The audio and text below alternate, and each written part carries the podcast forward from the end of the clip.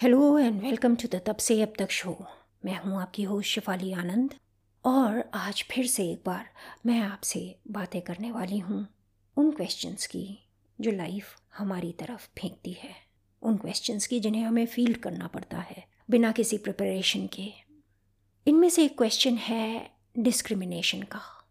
आज की जो कहानी मैं आपको सुनाने वाली हूँ, उस कहानी में we are going to talk about क्या होता है जब एक कम्युनिटी बहुत टाइम से भेदभाव का शिकार हो रही होती है?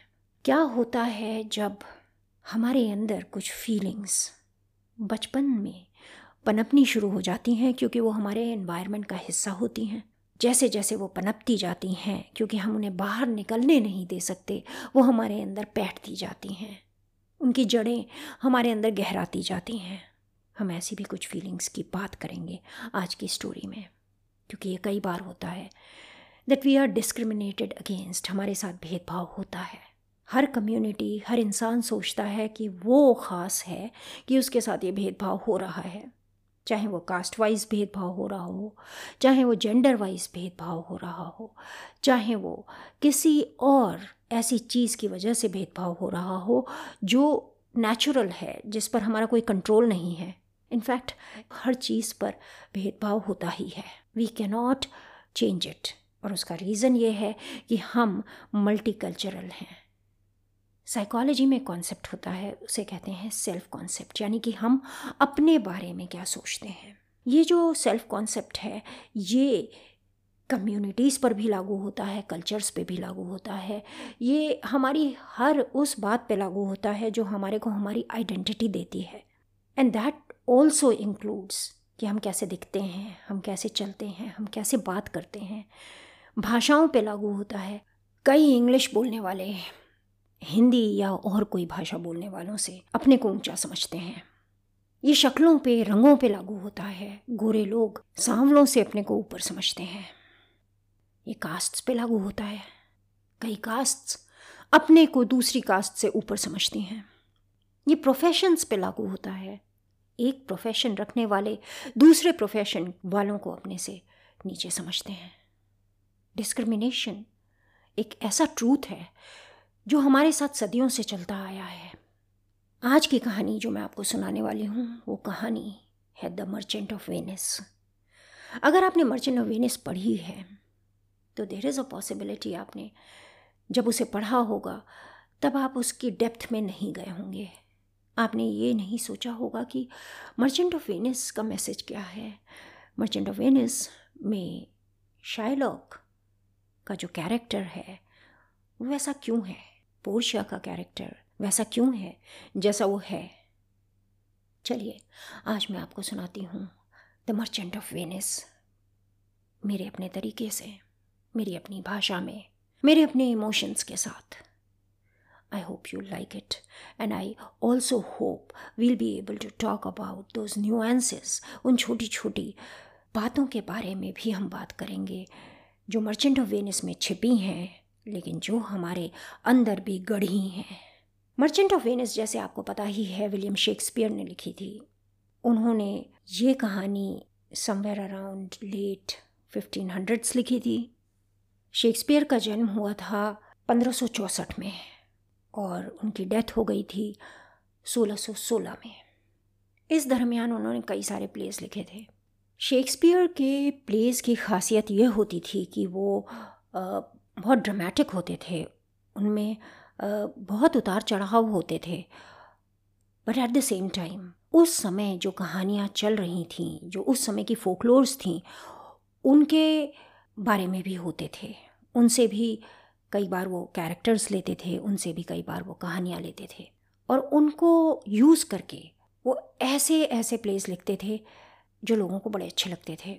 उन प्लेस का मंचन होता था स्टेज होते थे वो प्लेस और लोग देखने आते थे, क्योंकि of course we are talking about late fifteen hundreds and early sixteen hundreds उस समय ऐसा तो कुछ था नहीं कि आपने पिक्चर हॉल में जाकर पिक्चर देख ली। ना ऐसा कुछ था कि आपने अपना फ़ोन निकाला और आपने उसमें शिफाली से स्टोरी सुननी शुरू कर दी। ये सारी चीज़ें तो थी नहीं। और क्योंकि ये सब नहीं था तो जो सबसे इंटरेस्टिंग तरीका था एंटरटेनमेंट का, वो था प्लेस देखना। और लोग बड़े जुटते थे इन प्लेस को देखने के लिए। एट द बिगिनिंग मैं आपको ये बताना चाहती हूँ कि मैं मर्चेंट ऑफ़ वेनिस आपको सुनाऊँगी शायद थोड़े डिफरेंट से अंदाज में। वैन आई से डिफरेंट मेरा जो यूजुअल अंदाज है, उससे डिफरेंट अंदाज में। तो ये कहानी है बेसिनियो की, एंटोनियो की, पोर्शिया की और शाइलॉक की। ये हैं main characters Merchant of Venice के। मर्चेंट ऑफ़ वेनिस की कहानी शुरू होती है एक बड़े नामी घराने के बिगड़े हुए लड़के से, जिसका नाम था बेसिनियो। जैसे कि अक्सर होता ही है। हम देखते ही हैं कि एक पीढ़ी बनाती है, दूसरी पीढ़ी बढ़ाती है और तीसरी पीढ़ी बिगाड़ती है। तो ये श्रीमान, तीसरी पीढ़ी के श्रीमान थे। बड़ा पैसा मिला था इनको, लेकिन इन्होंने सारा बर्बाद कर दिया, सारा उड़ा दिया। और जब इस तरह के रिच घराने के लड़के सारा पैसा उड़ा देते हैं और पैसे वैसे होते नहीं उनके पास तो आगे क्या करें फिर? तो एक रास्ता पुराने ज़माने में होता था इनके पास, जो आज भी है शायद, और कई लोग करते भी होंगे। अब हमें और आपको क्या पता कि पैसे वाले क्या क्या करते हैं। तो जो चीज़ उस समय की जाती थी, आज भी की जाती है, वो ये है कि एक रिच लड़की ढूंढो और उससे शादी कर लो। नाम तो पहले ही तुम्हारे घर आने का है। अगर रिच लड़की से शादी हो जाएगी तो पैसा फिर से आ जाएगा। तो बेसेनियो साहब इसी फिराक में थे कि उनको कोई ऐसी लड़की मिल जाए। लकीली उनके साथ ये हुआ भी, वेनिस के पास ही। एक जगह थी बेलमंट। बेलमंट में एक लड़की थी, Portia. Portia was beautiful Portia was wise and Portia was rich Portia was rich क्योंकि उसके पिताजी गुजर चुके थे और सारी जायदाद की अकेली मालकन वो थी। लेकिन उसके पिताजी ये इंश्योर करके गए थे कि कोई भी ऐरा गहरा नथु गहरा मेरी लड़की से शादी ना कर ले। तो उन्होंने एक टेस्ट रखा हुआ था, जिसको जो भी क्लियर कर ले, उससे पोर्शा की शादी हो जाए। तो इन अ वे वो पोर्शा का स्वयंवर था, अगर हम अपनी लैंग्वेज में बात करें। बेसेनियो साहब जाना चाहते थे। पैसा था नहीं पॉकेट खाली थी। तो उन्होंने ये सोचा कि अपने फ्रेंड से रिक्वेस्ट की जाए, और फ्रेंड्स को तो ऑफकोर्स सब कुछ पता ही होता है एक दूसरे के बारे में। फ्रेंड भी समझेगा कि आफ्टर ऑल यहाँ रिस्क और रिवॉर्ड का जो रेशो है, वो बड़ा ज़बरदस्त है। पैसे लगेंगे, लेकिन उसके बाद बेसेनियो बड़ा रिच हो जाएगा। तो बेसिनियो साहब ने जा करके ये सारी बातें एंटोनियो से की। एंटोनियो एक मर्चेंट था। एंटोनियो का काम था ट्रेड करना। बिजनेसमैन था वो। और उसके शिप्स चलते थे। वहाँ से हिंदुस्तान आते थे मेक्सिको जाते थे और मलेशिया तक जाते थे। और शिप्स सामान लेके जाते थे, पैसे लेके आते थे। तो जब बेसेनियो एंटोनियो के पास पहुँचा तो उस समय एंटोनियो के शिप्स गए हुए थे। तो एंटोनियो ने कहा, बेसेनियो, यार, मैं पैसे तो दे नहीं सकता अभी। मेरे पास है नहीं। बट हाँ एक चीज़ कर सकता हूँ मैं। मैं तुम्हारा गारंटर बन सकता हूँ। और इतना पैसा, और उस समय थ्री थाउज़ेंड डकेट्स चाहिए थे। एंटोनियो ने कहा, यार, इतना पैसा मेरे पास है नहीं। तुम एक काम करो, शायलॉक से बात करो। और शाइलॉक क्योंकि इतना रिच है, और वो तो इस काम में ही है, वो तो साहूकार है, जा करके उससे पैसे मांगो, मैं तुम्हारा गारंटर बनता हूँ। तुम नहीं दे पाए, मैं दूँगा। तो बेसिनियो ने जा करके शाइलॉक से बात की। Shylock was a Jio Jio एक ऐसी कम्युनिटी थी, जो कि बड़ी रिच थी, जिसमें बड़े इंटेलिजेंट लोग थे। बहुत पैसे बनाते थे वो। लेकिन क्रिश्चियंस उन्हें लाइक नहीं करते थे। अब क्यों क्रिश्चियंस लाइक नहीं करते थे?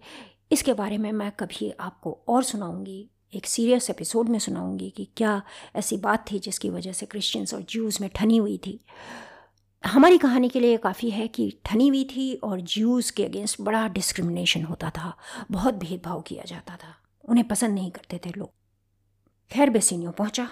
अब शाइलॉक के साथ एक और इशू था। एंटोनियो से उसको प्रॉब्लम थी। क्यों? वेल well, एंटोनियो भाई साहब का ये कोई बिज़नेस तो था नहीं कि वो लोगों को इंटरेस्ट पर पैसे दें, सूद लेकर के पैसे दें। ये उनका बिज़नेस था नहीं। लेकिन क्योंकि उनके पास बड़ा पैसा था और क्योंकि उन्हें बड़ा मज़ा आता था इस चीज़ में कि वो लोगों को पैसे दें, वो हमेशा शाइलॉक के लिए एक कॉम्पिटिटर बन के खड़े थे। And to make matters worse और चीज़ों को बुरा करने के लिए एंटोनियो इंटरेस्ट भी कई बार माफ़ कर देता था और इंटरेस्ट काफ़ी कम कर देता था लोगों के लिए। अब शाइलॉक का तो बिज़नेस ही ये था कि वो इंटरेस्ट पर पैसे चढ़ाए। जब कंपटीशन में एंटोनियो जैसा आदमी आ जाएगा तो ऑब्वियसली उसके इंटरेस्ट कटेंगे। तो ये एक मेजर रीज़न था क्यों शाइलॉक पसंद नहीं करता था एंटोनियो को। तो जब उसके पास बेसेनियो पहुँचा तो शाइलॉक ने कहा एंटोनियो को पैसे देने भाई एंटोनियो को क्या ज़रूरत आ गई? तो बेसेनियो ने सारी बात बताई। एंटोनियो ने कहा, ठीक है, पैसे मैं दे देता हूँ, क्योंकि उसके दिमाग में चक्री चली। एक आइडिया आया उसे। तो उसने कहा, ठीक है, पैसे मैं दे देता हूँ, पैसे देने में मुझे कोई प्रॉब्लम नहीं है, ले जाओ। लेकिन जो एग्रीमेंट होगा एंटोनियो के साथ, उस एग्रीमेंट में ये लिखा जाएगा कि अगर इस तारीख तक एंटोनियो ने पैसे नहीं दिए तो मैं एंटोनियो का एक पाउंड फ्लैश ले लूँगा, काट के निकाल लूँगा। मंजूर है इंटरेस्ट मैं कुछ भी नहीं लूँगा ज़ीरो इंटरेस्ट पे दे रहा हूँ। अब ये ज़ीरो इंटरेस्ट ऐसी चीज़ होती है जिससे वाकई ना अंदर से एक खुशी की लहर लोगों में दौड़ जाती है। तो जब बेसिनियो ने एंटोनियो से बात की तो एंटोनियो ने कहा, यार, ले ले, इसमें क्या है? पैसे वापस कर देंगे टाइम पर, तब तक तो मेरे शिप्स वापस आ जाएँगे। टेंशन मत कर, ले ले। और बेसिनियो ने वो लोन ले लिया। बेसिनियो जी लोन लेके निकल पड़े बेलमोंट की तरफ़। अपने एक फ्रेंड के साथ, उनके फ्रेंड का नाम था ग्रेशियानो और भी कई उनके फ्रेंड्स थे सेलेरियो भी एक इंपॉर्टेंट फ्रेंड था, लेकिन अपने साथ लेके बेसेनियो साहब गए ग्रेशियानो को। एंटोनियो तो ऑफकोर्स बहुत बिज़ी आदमी था तो वो गया नहीं होगा साथ में। दोनों फ्रेंड्स वहाँ पहुँचे। वहाँ पे पोर्शिया के बंगले पे कई लोग आए हुए थे। एक प्रिंस ऑफ़ मोरक्को आए हुए थे, एक प्रिंस ऑफ़ एरागॉन आए हुए थे और बेसेनियो साहब भी पहुँचे हुए थे। हाँ एक चीज़ और थी पोर्शिया से बेसेनियो की कहीं पहले कभी मुलाकात हो चुकी थी। और अच्छा इम्प्रेशन कास्ट किया होगा पोर्शिया पे, क्योंकि पोर्शिया का एक सॉफ्ट कॉर्नर था बेसेनियो की तरफ़। खैर, मैंने आपको टेस्ट के बारे में बताया था कि जैसे कि हर फादर की ये कोशिश होती है कि उसकी बेटी को अच्छे से अच्छा वर मिले। तो पोर्शिया के पिताजी ने जो टेस्ट रखा था वो ये था कि तीन बॉक्सेस रखे थे। पहला बॉक्स था सोने का बना हुआ, दूसरा बॉक्स था चांदी का और तीसरा बॉक्स था लेड यानी कि शीशे का। तो ऑब्वियसली पहला गोल्डन था, बड़ा चमक रहा था, दूसरा सिल्वर था, वो भी बुरा नहीं लग रहा था, लेकिन जो तीसरा था वो बड़ा भद्दा सा लग रहा था। और हर बॉक्स के ऊपर कुछ लिखा था। पहले आया प्रिंस ऑफ़ मोरक्को उसने गोल्डन बॉक्स सेलेक्ट किया क्योंकि उस पर लिखा था, जो हर आदमी चाहता है तुम्हें वो मिल जाएगा। तो उसने सोचा, पोर्शा को हर आदमी चाहता है। खैर, वो बॉक्स खोला गया, उसमें कुछ नहीं था। वो राजकुमार चला गया।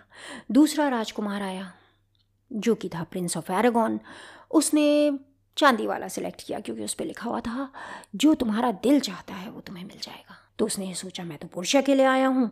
उसने बॉक्स खोला, उसके अंदर कुछ नहीं था। And then when Bassanio arrived वो खड़े हो होकर सोच रहा था, कौन सा बॉक्स खोलूँ? बट तब तक पोर्शिया की सहेलियों ने गाना गाया और उस गाने में उसे पता लग गया कि उसे खोलना है लेड वाला बॉक्स जिस पे एक्चुअली बड़ा बेकार सा स्लोगन लिखा हुआ था। उस पर यह लिखा हुआ था कि जो इस बॉक्स को खोलेगा, वो अपना सब कुछ रिस्क पे डाल देगा। बेसेनियो जी ने रिस्क लिया और खोल दिया बॉक्स ही कुड मैरी पोर्शिया जैसे कि होता ही है, जब आप धूमधाम की चीज़ों में लग जाते हो, जब आप खुशियों में डूब जाते हो तो आप भूल जाते हो कई चीज़ें। वो डेट भी भूल गए, बेसेनियो जी। आप कहेंगे, उसका दोस्त क्या कर रहा था? वो ग्रैशियानो जो साथ गया था, वो क्या कर रहा था? ग्रैशियानो जी को मोहब्बत हो गई नरिसा से। नरिसा थी पोर्शा के मेड। दोनों कपल्स मोहब्बत में डूबे हुए थे, खुश थे इन्जॉय कर रहे थे। बट हाँ एंटोनियो के पैसे के बारे में बिल्कुल भूल चुके थे। वहाँ एंटोनियो पैसे वापस कर नहीं पाया। उसका रीज़न ये था कि जो उसके शिप्स थे, उन पर हमला हो गया है। जैसे ही वो डेट आके गुजरी शाइलॉक जो कि वेट ही कर रहा था इस बात का कि वो गुजर जाए किसी तरह डेट उसने तुरंत मुकदमा कर दिया। उसने कहा, मुझे मेरा पाउंड ऑफ़ फ्लैश चाहिए। इस बात को लेकर के बड़े एक अफरा तफरी सी मच गई कि ये क्या मांग लिया उसने, ये कैसे होगा? मैसेंजर आया बेसेनियो के पास Belmont on the other hand Salerio करके एंटोनियो का फ्रेंड था वो गया आ, मिलने शाइलॉक से और उसने शाइलॉक को कहा क्यों कर रहे हो ये? अगर वो हार मान जाता है अगर वो फोरफीट कर देता है सब कुछ तुम क्यों उसका फ्लैश ले रहे हो? क्योंकि वो मर जाएगा तुम्हें क्या मिलेगा? और इस पर शाइलॉक ने एक बड़ी अच्छी स्पीच दी। वो स्पीच बहुत फ़ेमस है। वो स्पीच मैं अभी आपको नहीं सुना रही। प्रॉब्ली मैं किसी लिटिल नथिंग्स के एपिसोड में बाद में सुनाऊँगी बिकॉज़ अगर मैंने वो स्पीच आपको सुनानी शुरू कर दी तो ये एपिसोड बड़ा लंबा खिंच जाएगा। So let us come back to our story Bassanio को जब पता लगा, तब तक बेसिनियो की और पोर्शिया की और ग्रेशियानो और नेरेसा की शादी हो चुकी थी। तो पोर्शिया ने तुरंत पैसे थमाए बेसेनियो को और कहा, तुम दोनों निकलो, जाओ और जा कर के जो भी करना है करो। शायलॉक को पैसे दो और एंटोनियो को बचाओ। ये लोग तो निकल गए। वेनिस में ये जो केस था, ये गया ड्यूक के कोर्ट में। जो वेनिस का ड्यूक था, जो वेनिस का सर्वे सर्वा था, उसके कोर्ट में मुकदमा चला। तो शाइलॉक ने कहा मुकदमे में कि मुझे, मेरे पैसे मिले नहीं और ये रहा एग्रीमेंट जो हुआ था और इस एग्रीमेंट की कंडीशन के हिसाब से मुझे एक पाउंड फ्लैश काटना है। एंटोनियो का उसके जिस भी बदन के हिस्से से मैं चाहूँ, उस हिस्से से। इस बात के लिए कोशिश की गई समझाने की शायलोक को कि भाई पैसे ले लो। बेसेनियो ने उसको कहा, तुम तीन हज़ार की जगह छः हज़ार डकेट्स ले लो, लेकिन ये मत करो। लेकिन शायलॉक अड़ा हुआ था, क्योंकि शायलॉक एज यू नो एक तो एंटोनियो से चिढ़ता था और दूसरा what you do not know मैंने बताया ही नहीं आपको शायलॉक की बेटी जेसिका ने एक लोरेंजो नाम के आदमी से शादी कर ली थी और लोरेंजो क्रिश्चियन था। और जब जेसिका घर से गई तो वो थोड़ी बहुत ज्वेलरी और थोड़े पैसे वैसे लेके गई। और शायलॉक इस बात से भी बहुत चिड़ा हुआ था कि क्यों जेसिका लोरेंजो के साथ भाग गई और फिर उसने लोरेंजो के साथ शादी कर ली। एज यू कैन सी यहाँ पे खाली एक ये मुद्दा नहीं था कि एक पर्सनल एनिमिटी थी। पर्सनल एनिमिटी से बढ़ करके एक डिस्क्रिमिनेशन था जो उसके अंदर पता नहीं कब से तकलीफ़ पहुँचा रहा था उसे। तो उसने कहा, नहीं no way I am not going to take this offer अभी ये सब चल ही रहा था कि अचानक कोर्ट में एक यंग लॉयर पहुँचा। काफ़ी यंग था वो। अभी दाढ़ी मूछानी भी नहीं शुरू हुई थी उसकी। उसका नाम था बैल्थजार।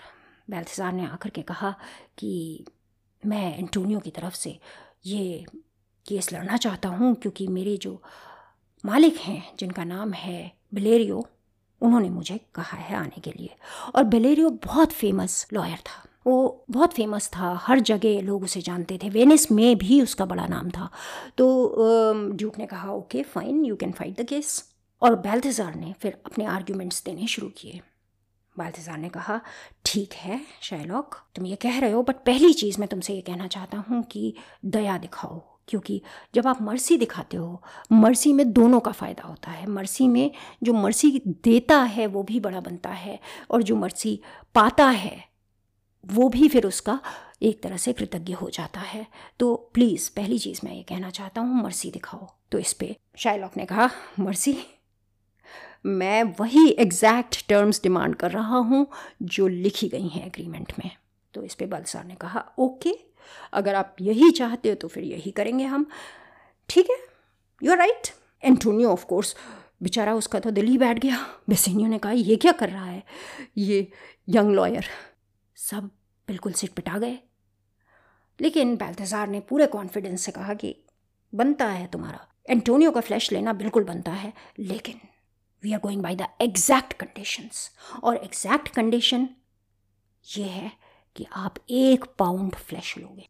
ना उससे एक, ना उससे एक आउंस ज़्यादा, ना एक आउंस कम।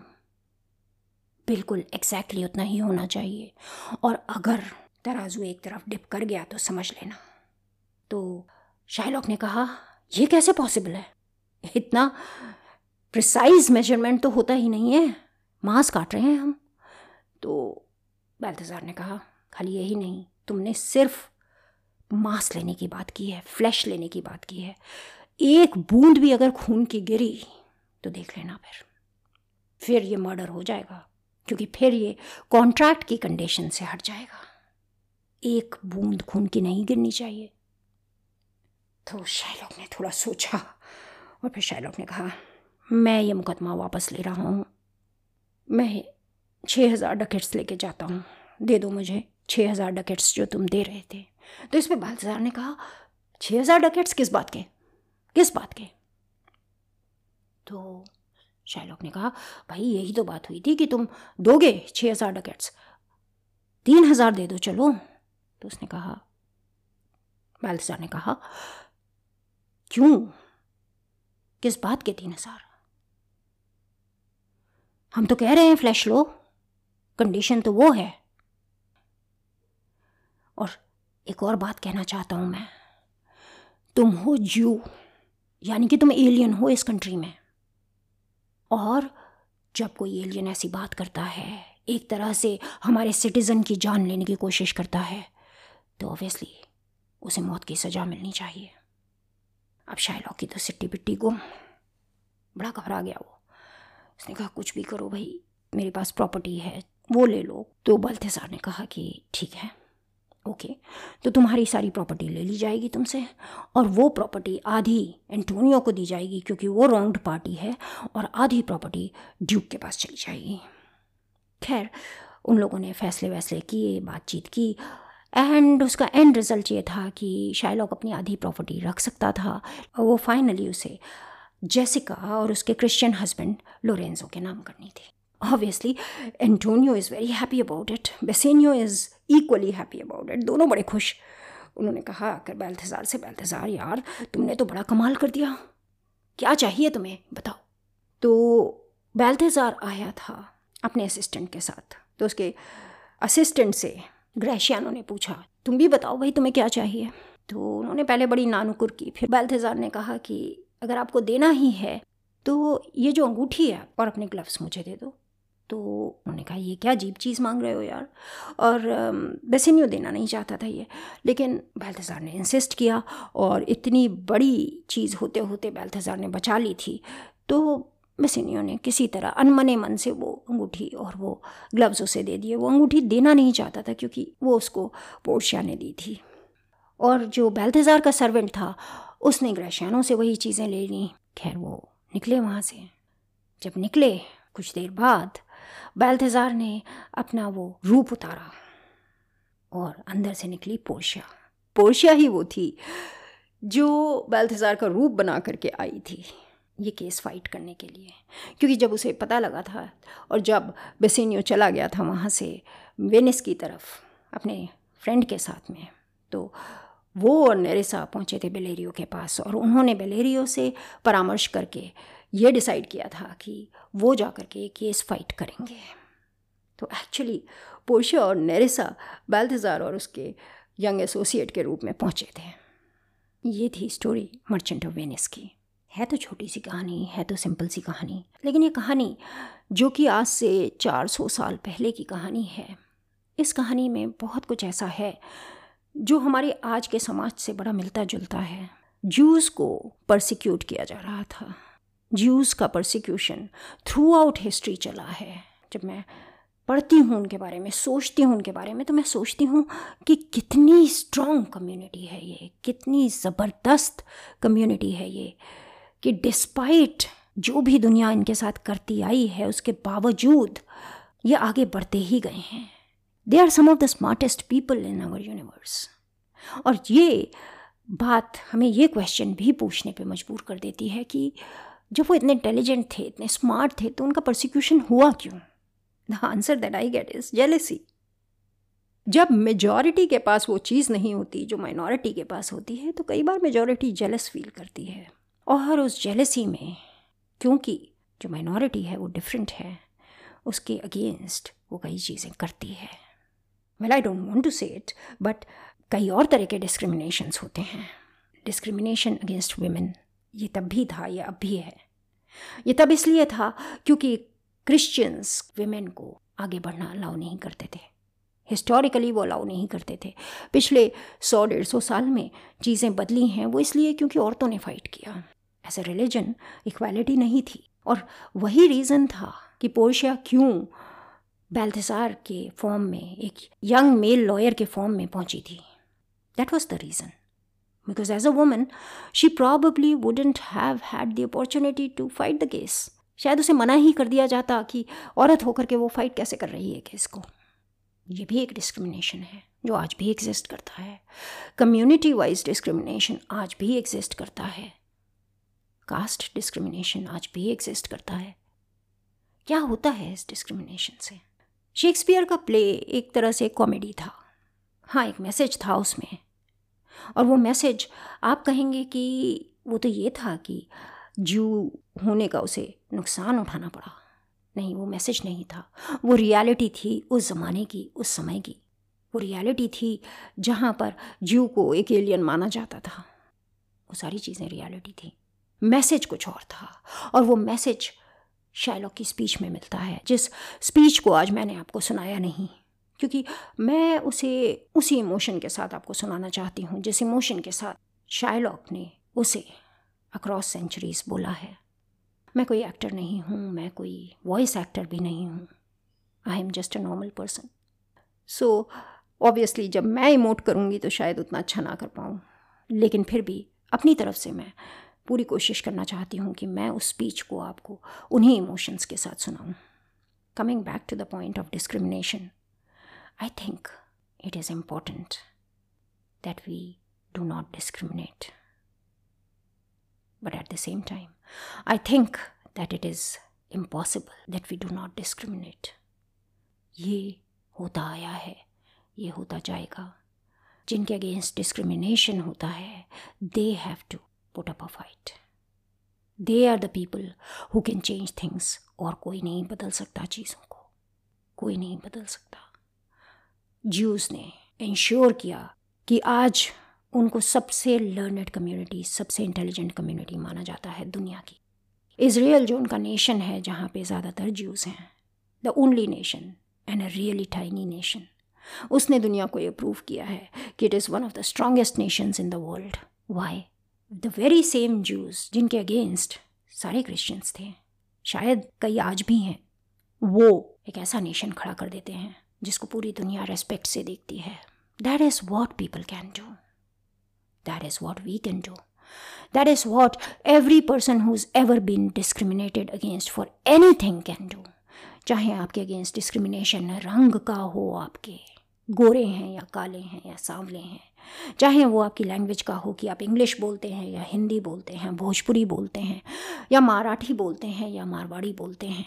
चाहे ये डिस्क्रिमिनेशन आपके अगेंस्ट आपकी कास्ट से हो, आपकी कम्युनिटी से हो, चाहे ये डिस्क्रिमिनेशन एजुकेशन की वजह से हो, या फिर ये डिस्क्रिमिनेशन सिंपली इस बात से हो कि आप कौन हैं? क्या आप इंट्रोवर्ट हैं? And extroverts discriminate against you क्या आप सिंपल से स्वीट से हैं? And smart people discriminate against you well discrimination is a fact of life ये होता है क्योंकि हमारा दिमाग ह्यूमन माइंड अपने लिए काम आसान करना चाहता है। वो स्टीडियो टाइपिंग करता है। हाँ एक और रीज़न भी है। बचपन से हम एक मेंटल खुराक पे बड़े होते हैं।